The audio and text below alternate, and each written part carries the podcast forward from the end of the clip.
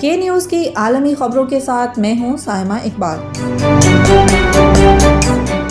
بہانہ بنا کر روس یوکرائن پر حملے کا منصوبہ رکھتا ہے۔ رپورٹ امریکی اہلکار جان کربی نے کہا ہے کہ روس بہانہ بنا کر یوکرائن میں فوجی کاروائی کا منصوبہ بنا رہا ہے۔ پینٹاگون کے ترجمان کے مطابق کریملن یہ ڈرامہ رچا سکتا ہے کہ یوکرائن نے روس پر حملہ کیا، جبکہ جواب میں روس نے کاروائی کی۔ اس طرح روس اپنے حملے کو قابل جواز بنانا چاہتا ہے۔ تاہم، ماسکو حکومت بارہا ایسے الزامات کو مسترد کر چکی ہے کہ وہ مشرقی یوکرائن میں ایک اور فوجی کاروائی کا ارادہ رکھتی ہے۔ دوسری طرف فریقین اس کشیدگی کو کم کرنے کی خاطر مذاکراتی عمل بھی جاری رکھے ہوئے ہیں۔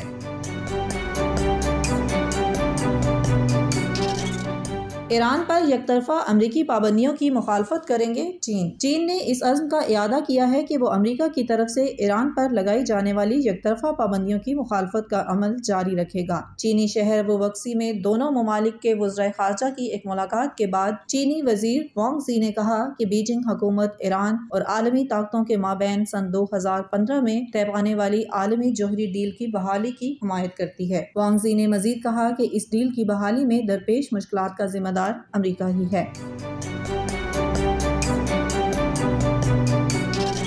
طالبان اور اپوزیشن میں مذاکراتی عمل میں تعطل۔ افغان طالبان اور اپوزیشن کے مابین مذاکراتی عمل بغیر کسی نتیجے کے ختم ہو گیا۔ قومی مزاحمتی تحریک کے خواجہ امور کے سربراہ علی موزم نے پیرس میں صحافیوں کو بتایا کہ اطراف کے مابین خلیج برقرار ہے۔ انہوں نے کہا کہ طالبان نے اپنی ذہنیت کو بدلنے سے انکار کر دیا ہے۔ موزم نے مزید کہا کہ اگرچہ طالبان نے انہیں حکومت میں شامل ہونے کی دعوت دی ہے، لیکن وہ تشدد اور جبر پر مبنی اپنی پرانی حکمت عملی نہیں بدلنا چاہتے۔ طالبان نے بھی تصدیق کی ہے کہ فریقین کے مابین ایران میں مذاکرات ہوئے لیکن کوئی خاطر خواہ نتیجہ برآمد نہیں ہو سکا۔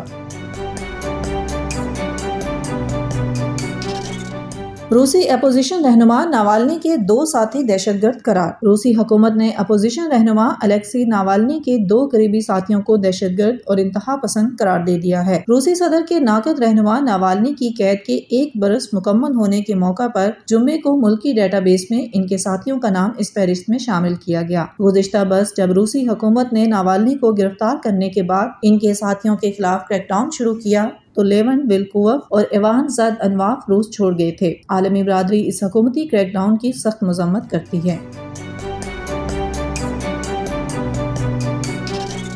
یمنی باغی بحری جہاز اور عملہ آزاد کریں سیکیورٹی کونسل۔ اقوام متحدہ کی سیکیورٹی کونسل نے یمنی باغیوں پر زور دیا ہے کہ وہ متحدہ عرب امارات کا بحری جہاز اور اس میں سوار حملے کو فوری طور پر چھوڑ دیں۔ حوثی باغیوں نے گزشتہ ماہ اس بحری جہاز کو اپنے قبضے میں لے لیا تھا، جس کے بعد کشیدگی میں اضافہ نوٹ کیا جا رہا ہے۔ سعودی عسکری اتحاد نے کہا ہے کہ یہ بحری جہاز دراصل ایک فیلڈ ہسپتال کے قیام کے لیے یمنی پانیوں میں روانہ کیا گیا تھا، جسے ایران نواز باغیوں نے اپنے کنٹرول میں لے لیا۔ تاہم، حوثی باغیوں نے ایسی تصاویر جاری کی ہیں جن میں اس بحری جہاز میں عسکری ساز و سامان دیکھا جا سکتا ہے۔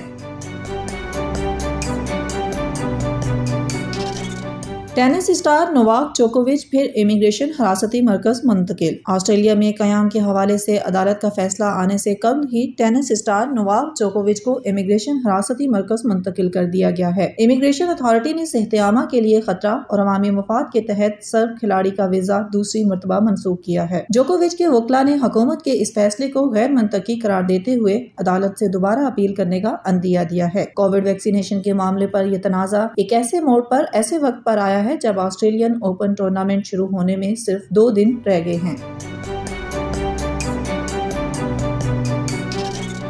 ایشیز کے پانچویں ٹیسٹ میں بھی آسٹریلیا کا پلڑا بھاری۔ ایشیز کے پانچویں اور آخری ٹیسٹ میں بھی میزبان ملک آسٹریلیا کی پوزیشن مستحکم ہو گئی ہے۔ پاورٹ میں کھیلے جا رہے اس ٹیسٹ میچ کے دوسرے دن کے دوسرے سیشن تک مہمان انگلینڈ نے تین کھلاڑیوں کے نقصان پر اسی رنز بنا لیے ہیں۔ اس سے قبل آسٹریلیا نے پہلے بلے بازی کرتے ہوئے تین سو تین رنز بنائے تھے۔ اس سیریز میں آسٹریلیا کو تین صفر سے برتری حاصل ہے، جبکہ ایک میچ برابر ہوا ہے۔